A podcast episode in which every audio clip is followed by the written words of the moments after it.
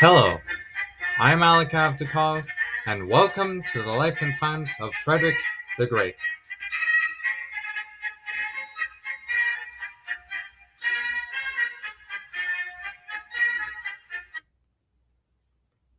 Wow, so much has happened since I last left you. I finished up my junior year of college. Ukraine has fought Russia to a standstill. Russian troops withdrew from the Battle of Kiev. And I finally have some time to discuss the topic of history on my podcast. I did end up donating my advertisement money to help people in Ukraine, and I will continue to do so. If you can tell, I have a new microphone for my computer, so hopefully my audio has gotten better.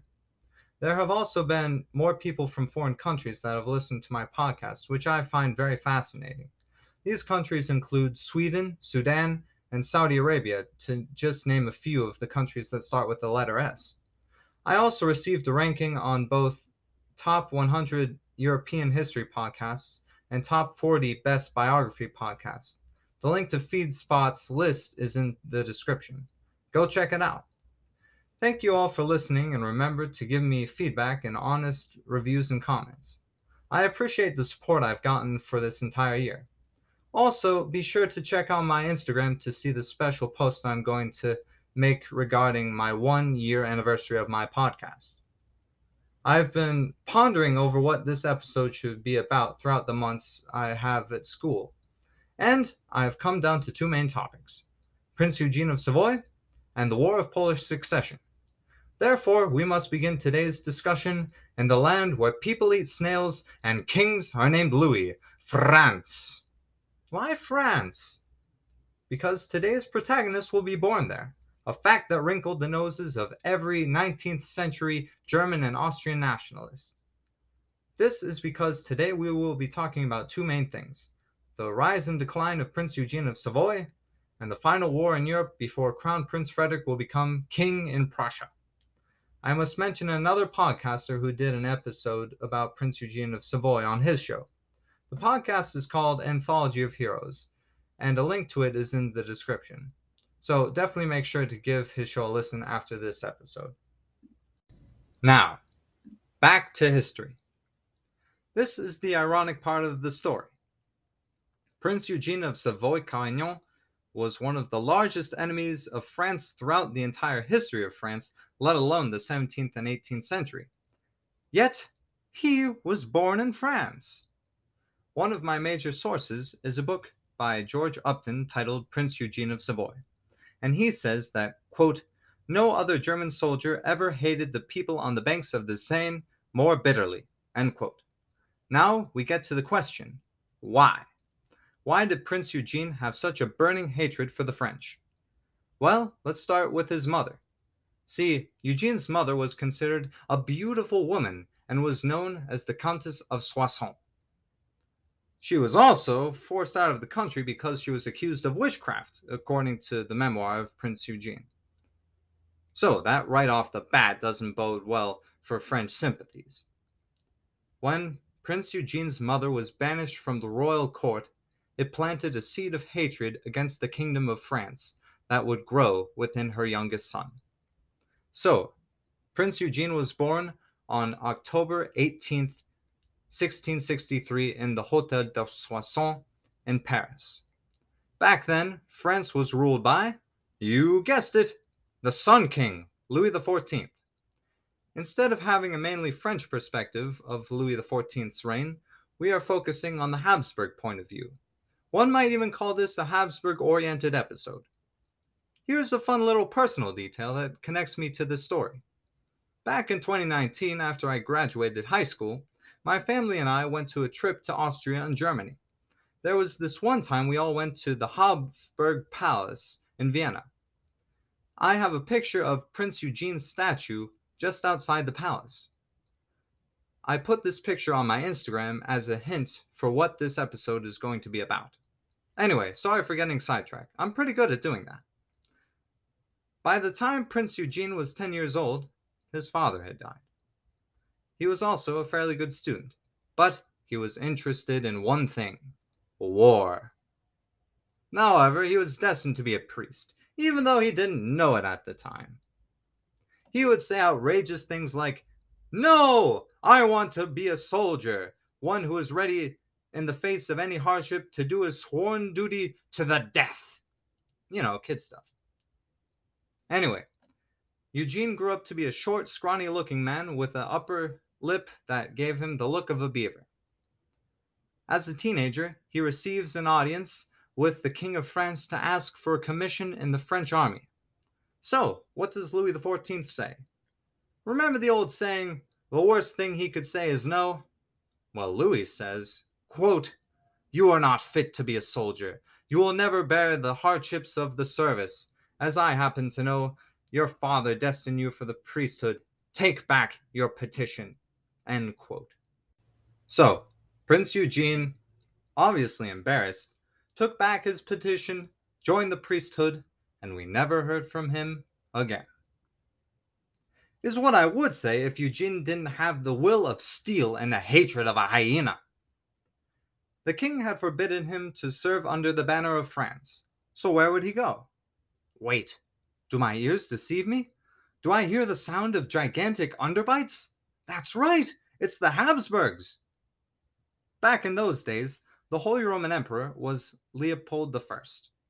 It was 1683, and the Turks had surrounded Vienna, the capital of Austria. As a 19-year-old, Prince Eugene swore that he would never again enter France unless it was with the sword. He packed up and left for Vienna. The Battle of Vienna was on September 12, 1683, and involved soldiers from the Holy Roman Empire, Venice, and most famously Poland, under King Jan Sobieski. Prince Eugene of Savoy made his start in the Battle of Vienna as a lieutenant.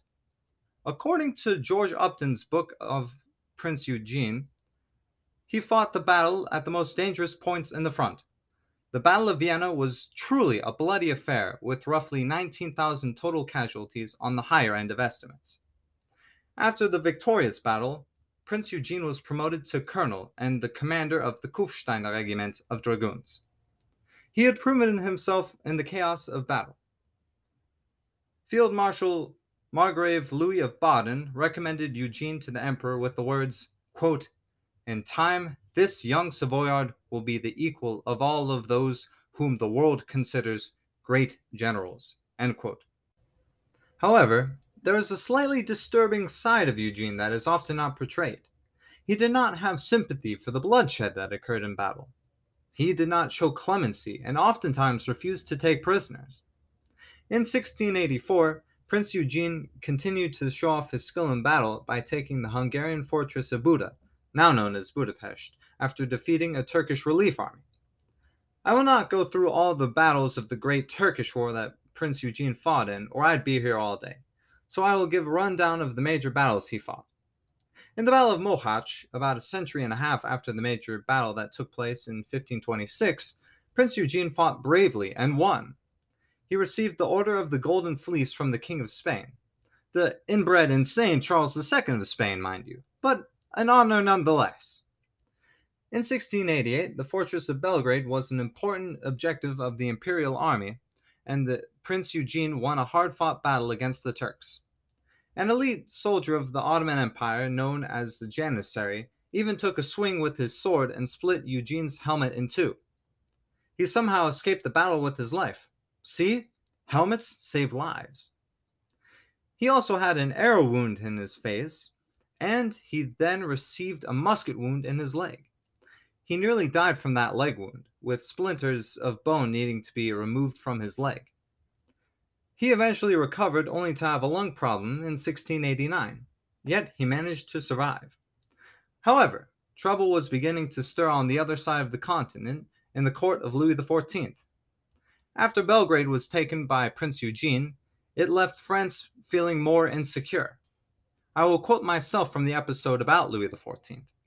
Quote, "This left the Habsburgs in a more solid position in the Balkans and left Louis feeling insecure in his position in Western Europe. So Louis once again invaded the Low Countries and the Rhineland in 1688, and an alliance was brewed against him to contain French power. He met with initial success, with the mighty fortress of Philipsburg falling to his forces in the autumn of 1688. End quote. These actions caused Prince Eugene to be stationed in northern Italy to face off against the French. The small 5,000-man force was under Field Marshal Caprara. This was a brutal guerrilla conflict that persisted without much success on the Austrian side until 1696. That war, the 9 Years' War, came to a conclusion in 1697, although Prince Eugene would not attend its cessation. Prince Eugene would go back to the Balkans and fight the Turks in one of his most famous battles. Before Eugene arrived, the commander of the army in the Balkans was the Elector of Saxony, soon to be Augustus the Strong. Augustus could not drive the Turks back from Hungary, but was then elected the King of Poland. Truly, Augustus does not deserve the name the Strong, in my opinion at least. Prince Eugene would subsequently take his place. Prince Eugene would then take part in his masterstroke of strategy and tactics. The Battle of Zenta took place on September 11, 1697, and happened like this. The Turks had recaptured the fortress of Belgrade, and Sultan Mustafa II was there building bridges across the Danube and Sava rivers. It was believed that by the majority of the army that the Turks would attack the fortress of Petvadain, northwest of Belgrade. However, Prince Eugene believed differently. He surmised that the Turks would cross the Danube and attack the 8 Austrian regiments in Siebenbürgen. Prince Eugene marched his army south towards Petvadain to reinforce the fortress before the Turks could destroy the bridge over the Danube. It was discovered that the Turks were planning to advance to Szegedin in Hungary, so Prince Eugene force-marched his troops north to prevent this from occurring. In Zenta, in modern-day Serbia, the battle would be fought. The Turks had a well-entrenched camp at Zenta, and Prince Eugene's forces advanced north to take them step by bloody step. The Turks then broke and retreated across the river Tisza. The bloodbath then occurred. It is estimated that 20,000 Turks became casualties that day, 1/5 of the entire Turkish force. Despite the utter chaos of battle, Prince Eugene knew precisely what to do to win the fight. This battle tipped the scale firmly against the Ottomans in the Great Turkish War. The Treaty of Karlovitz would be signed 2 years later in 1699, ending the war. After Zenta, Eugene grew rich from his booty taken after the battle. The Sultan's war chest was at the battle, and Prince Eugene told the emperor that the gold had mysteriously disappeared in the explosions. Woo! But yeah, more than likely he took them to fund his investments. Then, after that conflict ended, the War of Spanish Succession occurred. There is a perfectly good episode to listen to on this podcast series if you want to hear about Prince Eugene's exploits in that war. It is called The War of Spanish Succession, and I'll give you some time to listen to it so I don't have to repeat myself. So, go listen now to give yourself a recap. Are you back? Good. So, where was I? Alright, the Battle of Blenheim was a grand Allied victory, the Battle of Malplaquet was the bloodiest battle until the Battle of Borodino. There, at the Battle of Malplaquet, Prince Eugene had his closest attempt to reaching Paris with the sword. The war ended with Austria keeping Italy, Spain having a French king, and what is today Belgium going to Austria. 13 years of hard struggle had aged Eugene, but he still had a few good fights in him. The Turks were beginning to make noise in the Balkans after 17 years of peace. In 1716, there was a standoff between the Austrian and Turkish armies on either side of the Danube. The Grand Vizier Ali, commanding the Turkish army, wrote a scalding letter to Prince Eugene when he said, quote, "The Ottoman Empire expects to win much glory on this campaign, whereas your shameful conduct will bring not only upon you, but your children and your grandchildren misfortunes and curses and a shameful defeat. Oh, burn!" War was not so much declared as it just kind of started. There were a few major skirmishes between the Austrian and Turkish armies throughout 1716 when the Turks began to put Pierre-Verdun under siege. Prince Eugene then made a spoiling attack in August that drove the Turkish army back to Belgrade and killed the Ottoman vizier. Eugene rested at Pierre-Verdun until June of 1717 and advanced on Belgrade. I will then quote the song that was written 2 years after the battle in 1719, called Prince Eugen der Edle Ritter, or Prince Eugene the Noble Knight. Prince Eugene the Noble Knight wished to recover for the emperor the city and fortress of Belgrade. He had built a bridge so that they could cross with the army by the city. When the bridge had been built and cannons and wagons could be transported across the Danube, they set up camp at Zemlin, in order to drive all the Turks away, to their shame and vexation. Just on the 21st of August, a spy came through wind and rain. He renewed his oath of loyalty and showed him that the Turks were looking for food supplies. They were so many that one could have thought that they were up to 300,000. As soon as Prince Eugene learnt this, he gathered his generals and field marshals. He instructed them how the troops should be maneuvered and attack them properly. He gave the order and created a password. When the 12 chimes of midnight would strike, they all had to get on their horses and start skirmishes with the enemy, who still had strength left. All got on their horses immediately. Everyone unsheathed his sword and got out of the camp without saying a word. The musketeers and knights fought valiantly. It was a really beautiful dance. This dance ended with a victory at Belgrade and eternal fame for Prince Eugene of Savoy. However, the old quote goes, "You either die a hero or live long enough to become the villain." Prince Eugene would not take command for another 16 years. By that point in time, his mortal enemy, King Louis XIV, had died. Prince Eugene devoted his time to the arts and science. I would be amiss if I did not mention one crucial thing about Prince Eugene. Today, we would classify Prince Eugene as a homosexual. He never married and had homosexual encounters when he was a teen in Paris. Anyway, all was not well on the continent of Europe at the time. Augustus the Strong was on his last legs and died in February of 1733. This means that Poland was now kingless. So this means that I get to explain how Polish elections worked at the time. What? You thought Poland would be a hereditary monarchy like any normal government at the time? Ha! You're funny. So the Polish-Lithuanian Commonwealth was an elected monarchy where there was a governing body known as the Sejm. It was deemed that the Sejm would choose the King of Poland in August of 1733. The candidate the Sejm chose was previously the puppet king under Charles XII of Sweden, known as Stanisław Leszczyński. King Stanisław was tied to France. Russia, however, wanted a friendly Poland on their doorstep rather than a French-aligned king. Russia therefore deposed Stanisław and put the son of Augustus II on the throne. His name was Augustus III. Austria decided to oppose the French candidate and back the Russian candidate. The war would be prosecuted, according to George Upton, in a very sleepy fashion. Prince Eugene was suffering from mid-stage dementia at this point in his life, while commanding an army of 20,000 men. This part of our story finally ties in with Frederick the Great. While Prince Eugene was with his army facing off against the French on the Rhine River, in June of 1734, the Crown Prince Frederick met with Prince Eugene of Savoy at the age of 22.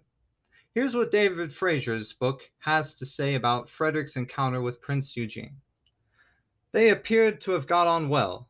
Eugene, rather unusually forthcoming, talked freely and gave advice which Frederick always later declared he had greatly valued.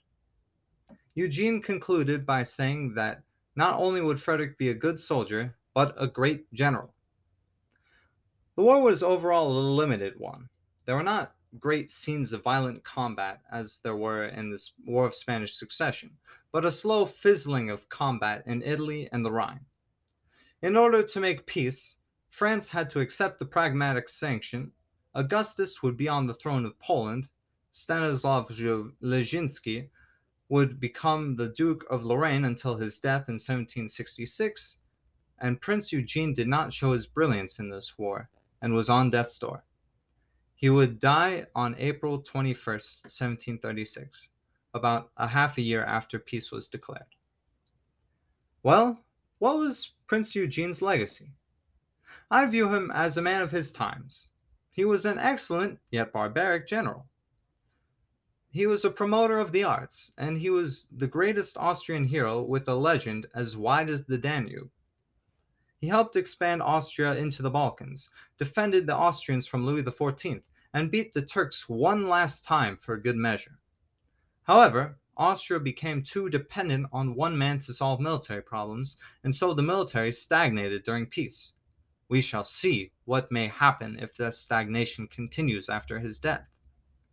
In order to conclude today's episode, I will conclude in French, despite all the German nationalists from the 19th century saying that I shouldn't.